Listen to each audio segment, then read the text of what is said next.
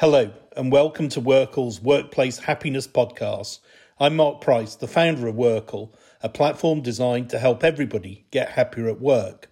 I used to be the boss of Waitrose and the deputy chair of the John Lewis Partnership, and it's there that I began my interest in how we work and how being happier at work can not only transform an individual's life, but transform an organisation. On this podcast, I find out how happy people really are at work and discuss what steps they take to get happier.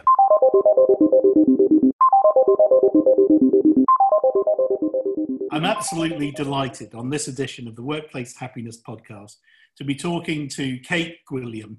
Now, Kate is a geospatial analyst and uh, she founded her company, uh, Geollect, about three years ago now having spent time uh, doing all kind of analytical intelligence work uh, for the US Department of Homeland, uh, but also working uh, with uh, GCHQ in the UK. So there's lots of interesting spy analysis stuff we're going to find out from Kate.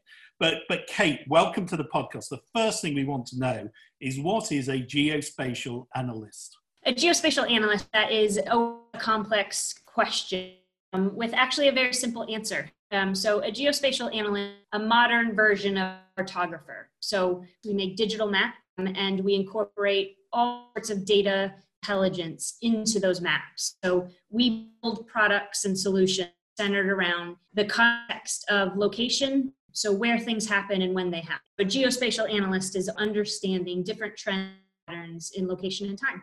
And so how on earth do you become a geospatial analyst? Uh, were you super good at maths at school or college? So it, it was part of it. So the um, discipline that I focused at university discovered this geographic information systems, um, which is the schooling that you have to, um, you know, take part in to then become a geospatial analyst. Um, so it was part of my program at James Madison University. I have always loved math. Maps have always been my from when I was a little kid and we were around quite a bit because my dad worked for the US Navy. Every time we went somewhere, my parents gave me a map to navigate. Um, so it's just always been a passion of mine. All that you could integrate technology with maps. Um, I jumped on that right away.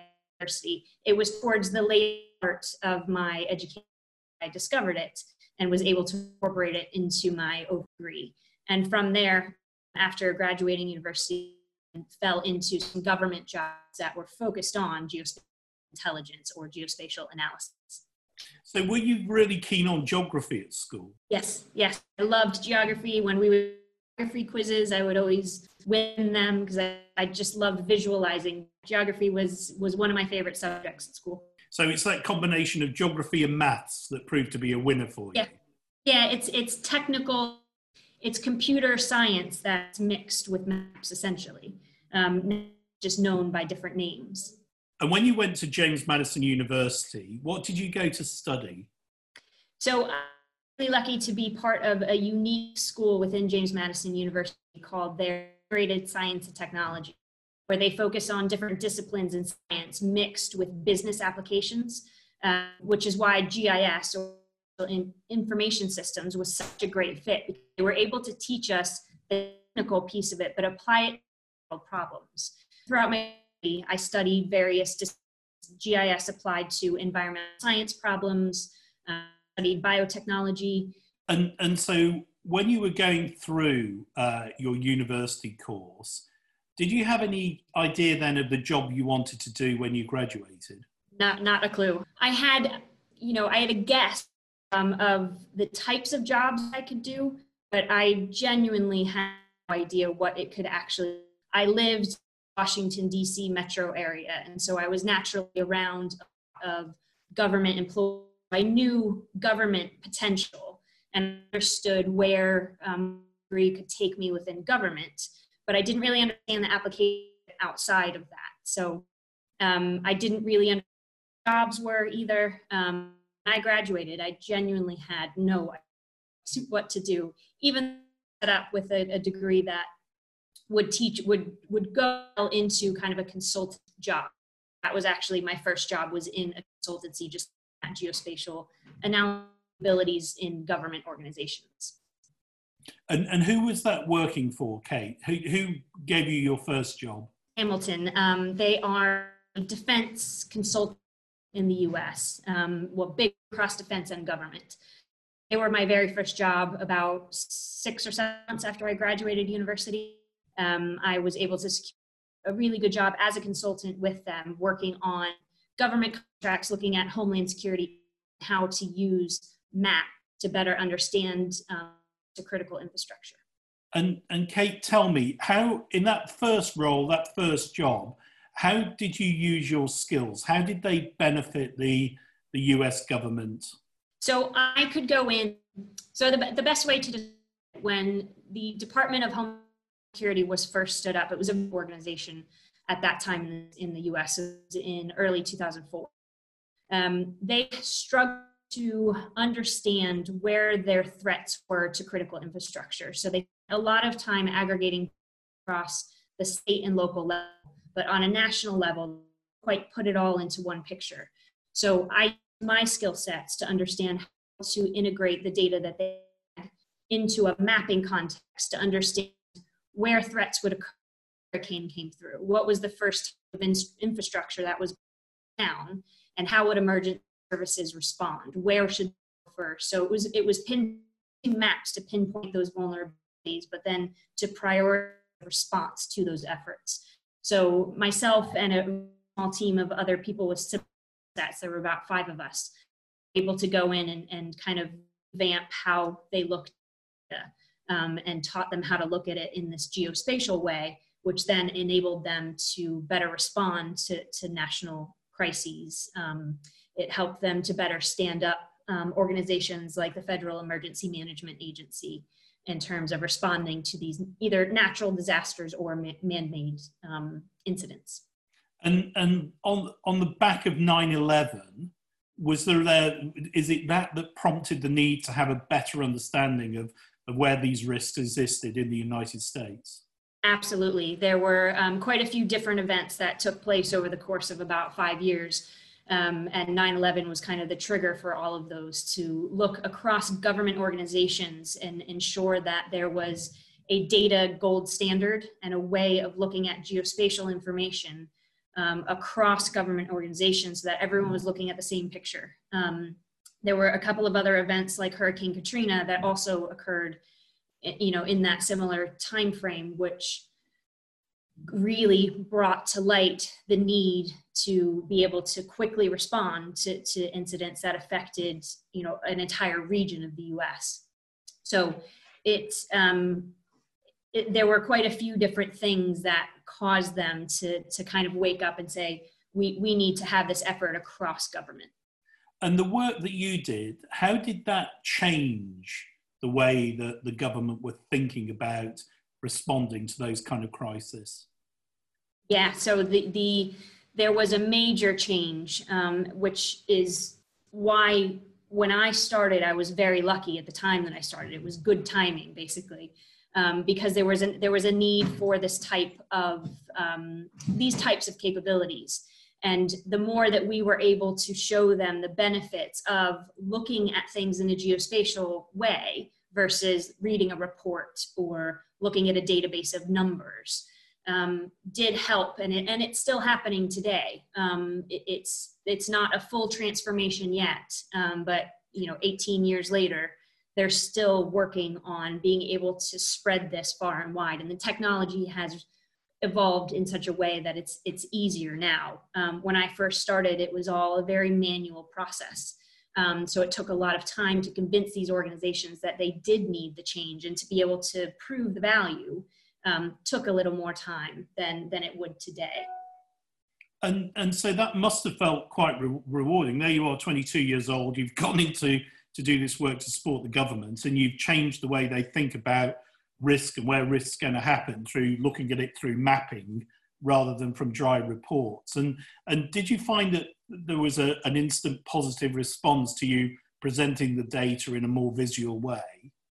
Absolutely. A lot of people understand things visual. There's a lot of visual people out there. And so the reward that we were able to get when we kind of showed them how they would traditionally look at data um, and then how we were looking at data. It was incredibly satisfying um, because we we would show up to these conventions and these big conferences and you know display our capabilities and everyone would ooh and ah um, because it was something they just hadn't seen in action before. Um, and it just brought everything to light. When you see it on a map it just it just makes sense. Um, so it was extremely rewarding and so where did you go from there kate i mean so so did you were you working as part of a team when you first went in i was i was part of a small team there were five of us we traveled all over the us um, we held these working group meetings across government organizations every other month. Um, and I did that for about four years. Um, and the, the team grew a little bit as, as um, throughout those, those five years. So we went from a team of five to, I think by the time I left, we were about 10. Um, and then I actually went to work for one of the government organizations that we were contracted to. Um, so I would I continued to do the same thing. I just did it from the government side. So, so I switched over. It, it was an interesting switch. Um, it's something that happens quite often in the DC metro area where you'll have someone as a um, commercial consultant sitting in a government entity. Um, and then quite often they'll switch to Govy, as they call it. Um, so it was it was really rewarding actually. Um, and everyone on my previous team at booz allen was fully supportive of it. And i think that was the nice thing. It gave me the you know the, the courage because i didn't burn any bridges. It was i left on a, a good note and just kind of worked on the other side. Um, and so i continued working with the same team for quite some time once i went over to the government side of it um, and it was it was fun. I, I loved switching over to government. It was really enjoyable because it opened up a whole new world of, of opportunities as well. And does it feel different? A lot of people ask the question you know government is it the same as working in the private sector? So uh, how, did it feel the same or did it have different conditions around it? It, it was different in the sense that when you're working for a commercial organization the primary driver is always going to be what money are you making for the business. Um, so there's commercial drivers in the private sector that there aren't in in public sector. So that switch over um, is is a big difference. Um, and I, you know, there's positives on both sides. Um, I think there was a bit of because I was about I think 26 at the time um, when I switched over. I think there was a sense of relief um, that I was going over to the government side and didn't have kind of the pressures of, you know, how, how much money did we make this quarter, which is funny enough because then I went on to start my own business 10 years later. But it, uh, there was a relief at that point. I knew that I had a lot more to learn and I knew that the government would be a good organization for me to be able to kind of spread my wings and, and go across quite a few different mission areas. And if there was one aspect of that private sector you could have brought into the government work, what would it have been? Um, innovation. Um, with Booz Allen, and, and, this is part of why we started Geollect, um, but it all centered around innovation. Um, having people that were willing to act quickly, get things done, and not have to go through level after level of bureaucracy to get it done. And those that that is something that I, I would have loved to pull over. Um, now, I was lucky in the organizations that I worked in within government that didn't have as many restrictions, but it it's painfully slow sometimes to get things to happen and to get things to to change. And so with Allen for about four years, then you moved and you're in the government.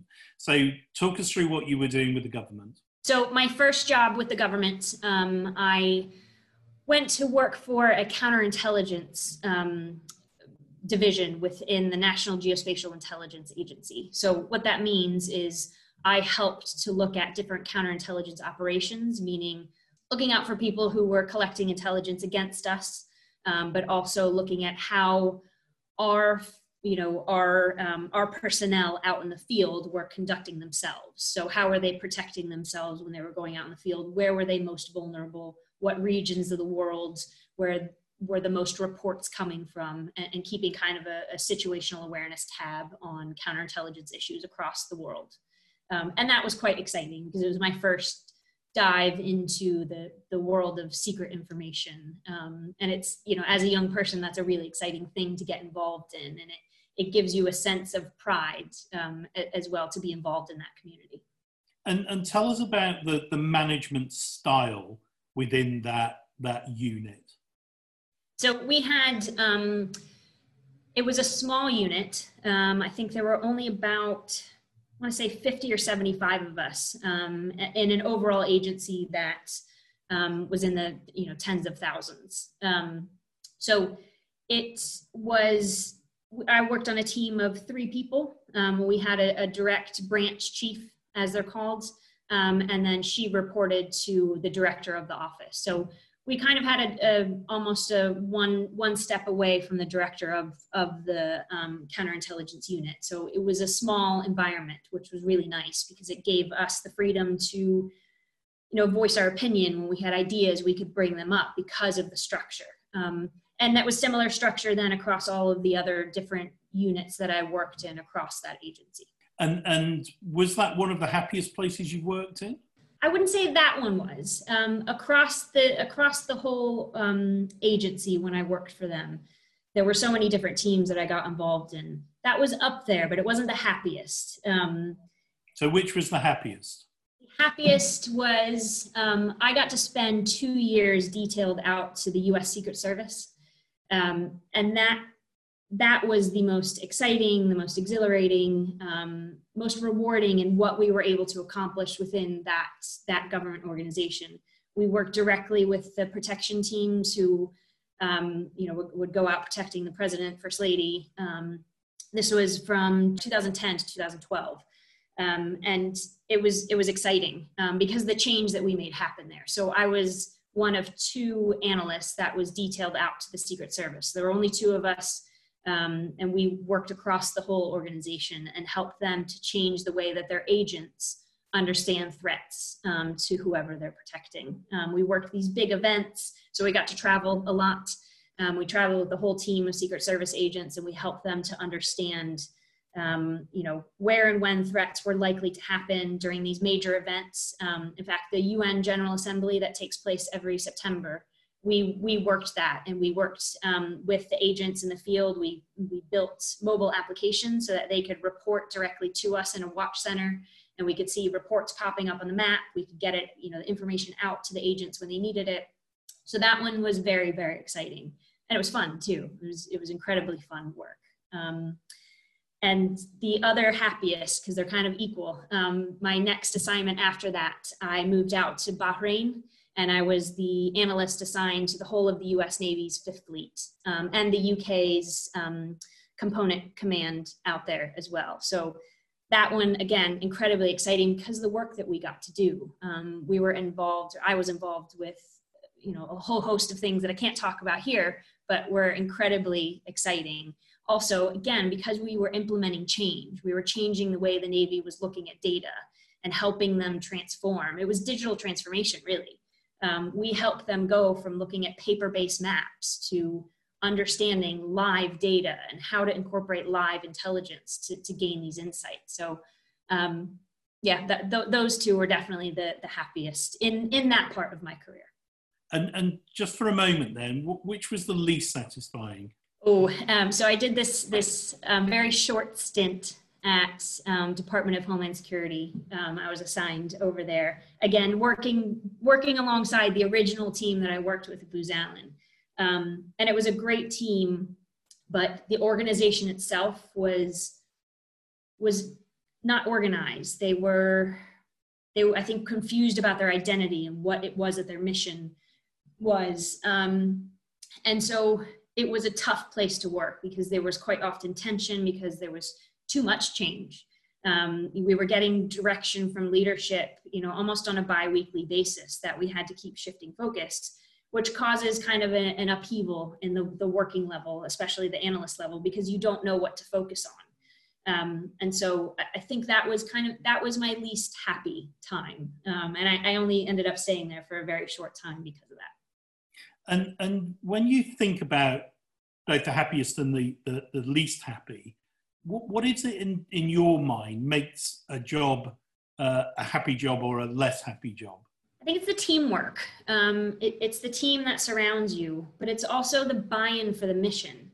if you're doing something that you truly believe is is making an impact is is going to make a difference um, somewhere you know small or large whatever that is um, i think that creates a sense of accomplishment which then leads to a happy feeling um, and if you're working with people who have that same kind of vision um, same mentality, then it's this that team environment. It becomes contagious. Even if you walk into work one day and you're in a bad mood for something that has nothing to do with work, you can quite easily have your mood switched because of the people that you're around. And I think a lot of that stems from leadership. If you have leadership that's presenting that good example and they're passionate about what they're doing, then that kind of just is contagious. It, it, it goes out to the rest of the workforce. Um, and those are the biggest differences I noticed in jobs that I wasn't happy in, um, t- wasn't satisfied, and, and those that I was. So, for you, having a real sense of purpose, doing something that makes a difference is the thing that drives you most in terms of your workplace happiness.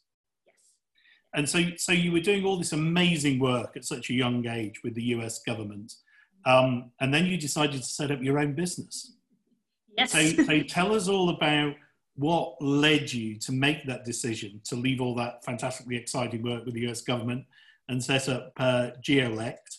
Uh, and then just talk us through how you did it because there are lots of people that listen to this that want to set up their own business and you know what are the first steps you take? So what decided you to go? And then just how about did you go did you go about setting it all up? Um, so it's it is a, a funny story or an interesting story. So um, going back to one of the jobs that I was happiest in, in Bahrain, um, I met a, a, lovely gentleman named Richard Gwilliam out there, who was the UK Royal Navy um, liaison to the US Fifth Fleet. So we met out there, um, continued our relationship. I went back to the US, he came back to the UK, and, and we continued. Um, and then we decided to take a huge chance and get married.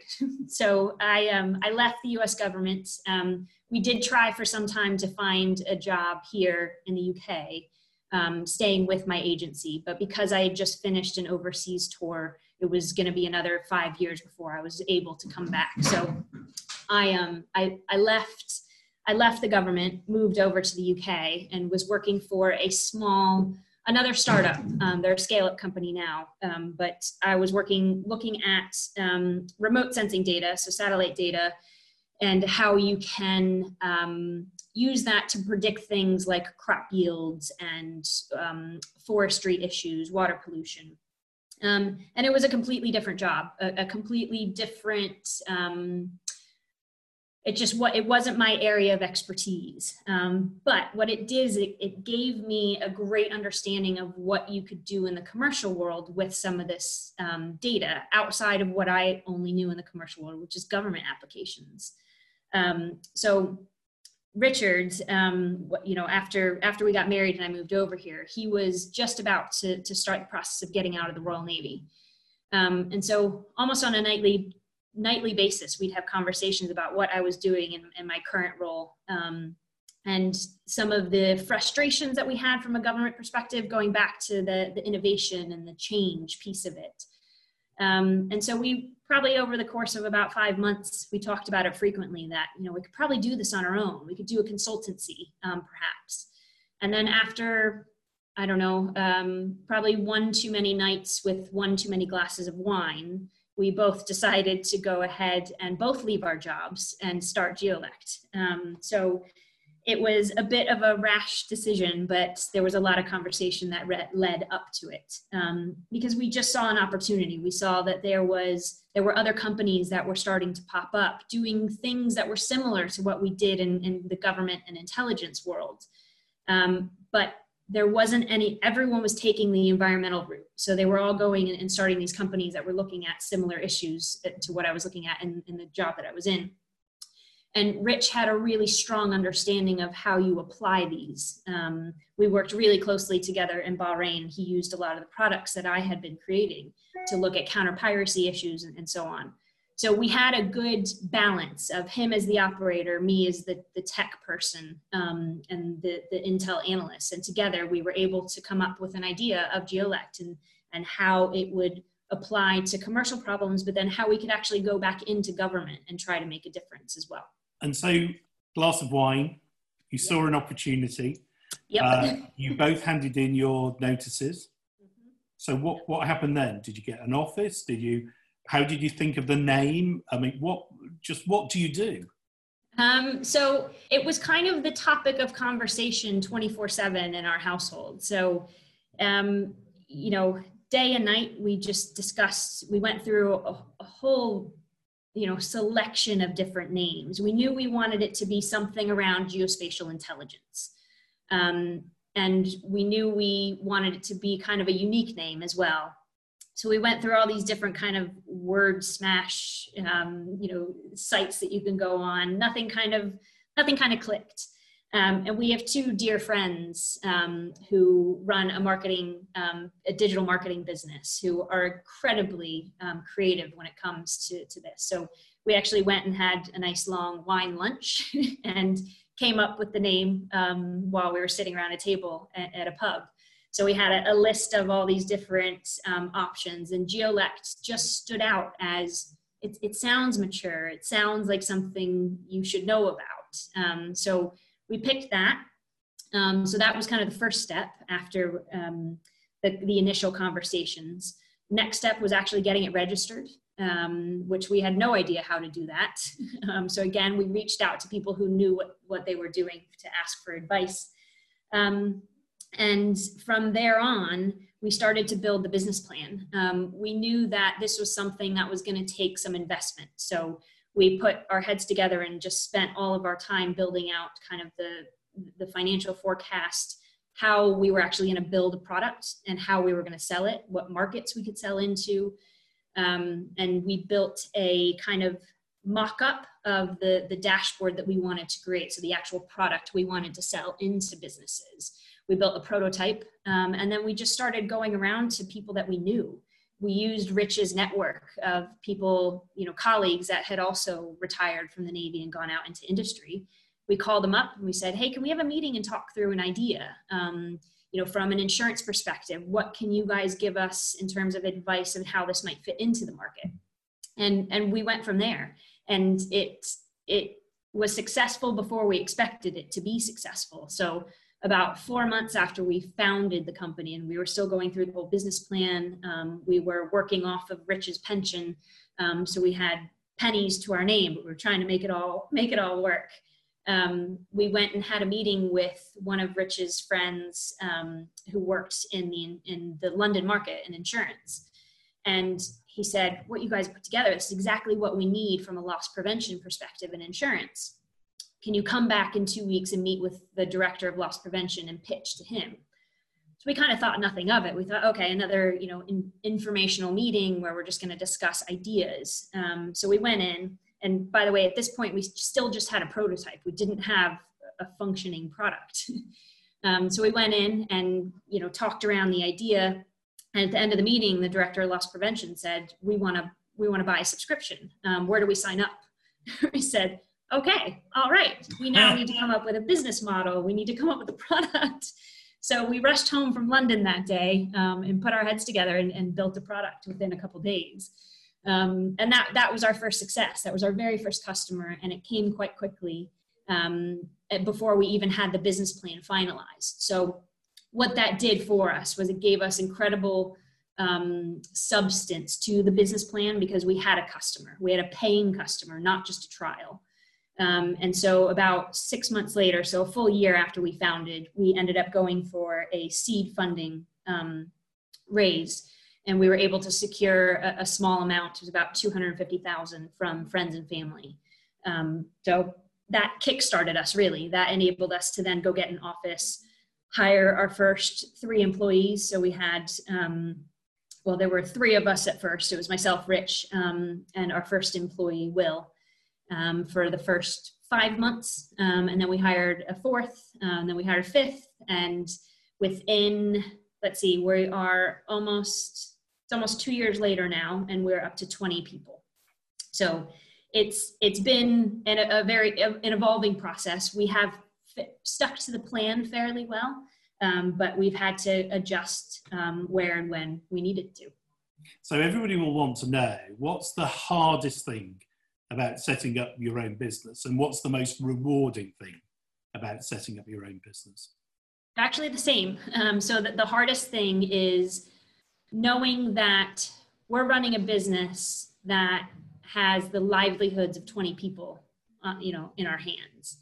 Um, and you know it's it, it's a team effort we we're all responsible for it we all put in we all ha- understand the risks in working for you know a, a company that's fairly new um, but that that's definitely what keeps us up at night um, when we don't hit, hit, a certain sales target we think oh how, you know uh, how how long does our cash flow go and and it's that stress um, especially when you come from the very safe environment of government and military where you never need to worry about that um, that's the hardest part of, of setting it up. Um, you know, all the other challenges almost pale in comparison.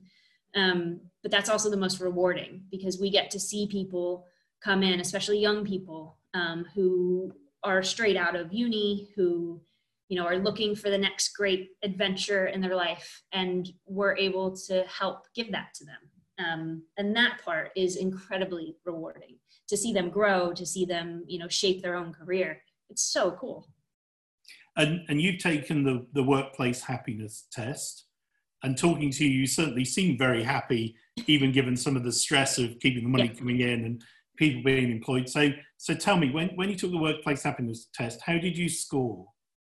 So I scored pretty high. Um, I scored, I think it was a 96%.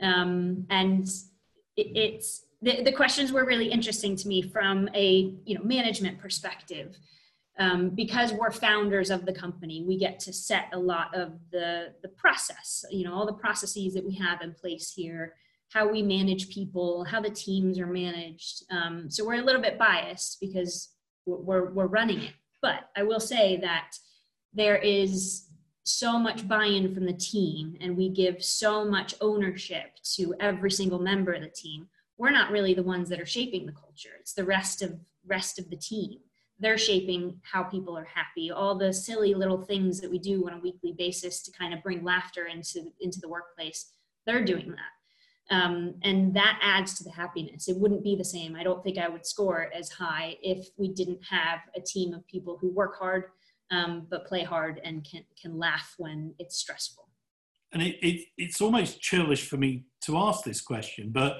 where did you drop the 4% I think I felt too bad putting the highest score on all of them. but, but it's fantastic across all six areas. So reward and recognition, information, and empowerment, well-being, a sense of pride, which you clearly have, uh, and also being developed that you've scored so highly. So you've clearly made the right choice moving to to set up your own organisation. And, and tell me, what does the future hold? Where do you see uh, Geollect in say five or ten years time? So we have pretty pretty high ambition for Geollect. Um, we have experienced 11 times growth in the last 12 months, um, and we want to continue on that um, path. Um, we have major ambition to kind of tackle um, the US market. So we've done really well here in the UK with regard to defense, um, and we've done well in the US in the cruise industry. Um, but what we now want to do is expand in the US on the, on the defense and government side of the house. So, um, you know, mo- most startups want to do the same thing. Um, so we're kind of aligned with with others. But when potential investors ask us why we're special, um, we we've done it. We've got the drive and ambition to make it happen. Um, and beyond that, we want to also then start targeting other markets, um, Asia Pacific, um, Europe. We have some good ins, but also to build a place that people want to work. Um, it's equally as important to us to grow the business so that we're all rewarded from it, um, as it is to build a place that people actually get excited to come into. people want to work, and what we found is then we get more out of people from that. The, the business as a whole gets more out of people from that. So we want to grow really quickly, which also present some challenges to us because we want to maintain the culture that we have now with a, a company that's 20, 20 people strong when we're 100 people strong. Um, and so that that's something that we need to be really careful about and, and understand our recruitment process and have that kind of down to a science so that we can maintain that culture. Um, we want to give people the opportunity to work overseas. We want to, um, you know, we want to grow big. We want to grow fast. Um, and if Rich was on the call, he always says world domination. so I'll throw that in for him. But, but yes, we are very ambitious. Um, I think in five years, there's a good chance that we will um, be acquired by another bigger organization. Um, and so we've kind of built a, we built a shares option um, scheme for employees as well, so that they can kind of reap the benefits um, if that does happen. And and you must be spending so much time building the business. I mean, just growing it at that rate in the UK is huge, but then wanting to do that around the world. So, how do you find time to do all that you need to do on a daily basis to grow and service your current customers, and then have the bandwidth to think about opening in America, opening in Asia Pacific? It's really challenging. Um, it, it's hard to maintain that work life balance, um, especially as a married couple running the business and trying to grow it, because the, every conversation revolves around that. Um, and we just make time. Um, we we just make sure that we prioritize what we need to take care of. We delegate what you know other people can can help manage as well. Um, that has been the trickiest part from the the get go um, as we bring in new team members and all of us, especially the first four of us that were part of it. Our biggest challenge was always delegating to, to the new people that we were bringing in. Um, but that's what helps us move forward. That's what's going to help us actually be able to expand in other areas of the world, which again goes back to that culture piece. We have to make sure that we bring people on board that fit that culture, that match personalities, match work ethic, um, to ensure that when we do delegate stuff and when roles and responsibilities are split out, um, that people are acting the same way that we would, that they represent Geollect the same exact way any of us would. Um, and so it goes down to that, that culture and making sure we give ownership to the people in the company that want it um, in terms of what, what they go out and do. And again, people listening to this and thinking about their own business, will have got a great insight into both the excitement and the challenge. But is it is it a nine to five job? Is this something that you can do Monday to Friday between the hours of nine to five, or or just does it fill your entire life? It it fills your entire life. Um, you do have to force yourself to stop, um, and you have to take those breaks because otherwise you you do start to burn out, but it's more than that. You, you start to hit a brick wall where you're not as productive. So you have to step away from it occasionally. Um, so what we have found ourselves doing is most weekends where we used to work through the weekend, we now force ourselves to, to take a break. Um, and that's, that's helped us. That's helped us become um, more productive, funny enough. Um, but it, it's most certainly not a nine to five job. Um, starting your own business, is it's a full time all the time. Um, and you just have to force yourself to learn when to take breaks when appropriate. But you've got to have the drive, the passion, the ambition, and the willingness to work those long hours because because it's worth it in the end. And you you know there's a light at the end of the tunnel when you've got the business to a state where you've got the right people filling the right roles and you don't have to do everything. But that initial stage, it's full on all the time. A couple of quick questions to finish. Um, what piece of music makes you feel happiest when you hear it? So much. I, I love all kinds of music, um, and it depends on it depends on my the season. Um, so this this summer there were all sorts of. Um, it's going to sound very cliche, so I'm very sorry, but I am American. Um, but a lot of uh, kind of American country pop music. Um, Zac Brown Band is one that we would listen to over and over again and kind of made us feel like we were on holiday, even if we weren't. And that made us happy. And that made me happy. Um, so that, that was my go-to for the last four months, but it tends to change um, with the season. and has that got you through lockdown and COVID? yeah, absolutely. Um, and how has that affected your business, Kate? Um, not, not, um, we haven't had any negative impacts from COVID, luckily. Um, we have the type of business where we our solutions directly, um, you know, applied to COVID problems. Um, so we were able to very quickly provide insights into um, the secondary impacts of COVID. So, not just where the outbreaks were, but things like port restrictions, port closures, um, what a merchant vessel had to do when they pulled into ports based on COVID. Um, so, in terms of the business, it didn't hurt us. It it actually helped to kind of upsell some things, and we provided quite a bit of services for free as well um, throughout COVID, um, which which helped. Um, and the team adapted so quickly to working from home, um, and we did we did a lot of things to keep the team engaged. Um, we would have Funky Hat Friday, where when we get on our morning calls, everyone would have you know a crazy hat to wear. Um, we did that every single week. That helped people kind of you know keep keep going. We had Thirsty Thursday socials every Thursday, which again we would do a pub quiz or some variation of a pub quiz every Thursday, and that kept people involved. So from a team communication perspective, it didn't hurt us. Um, and from a business perspective, it didn't hurt us. Um, it did start to wear on people after a while, as I think it did anyone. So we started to get the team back into the office just to do kind of team building activities so people could have interaction. Um, and, and that helped. So we, we were really lucky throughout COVID. If you were to invite one person to do the workplace happiness test to see how happy they were, in their jobs? Who would you invite to do it?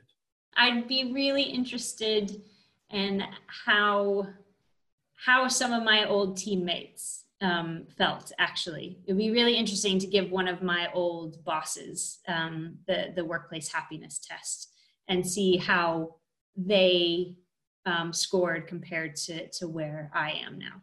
For this edition uh, of the Workplace Happiness podcast. Kate, can I thank you? Uh, you've had an inspirational journey. I mean, to, to set up a whole new way of thinking about uh, analysis, uh, to then work with the US government, and uh, I know that you work with all kinds of agencies, and then, of course, to set up your own brilliant, brilliant business and to do so well so quickly. Thank you for joining me. Thank you so much for having me. It's been a pleasure. Thank you. Thank you for listening. For more on this podcast, head to workl.co where you can find out how you can get happier at work.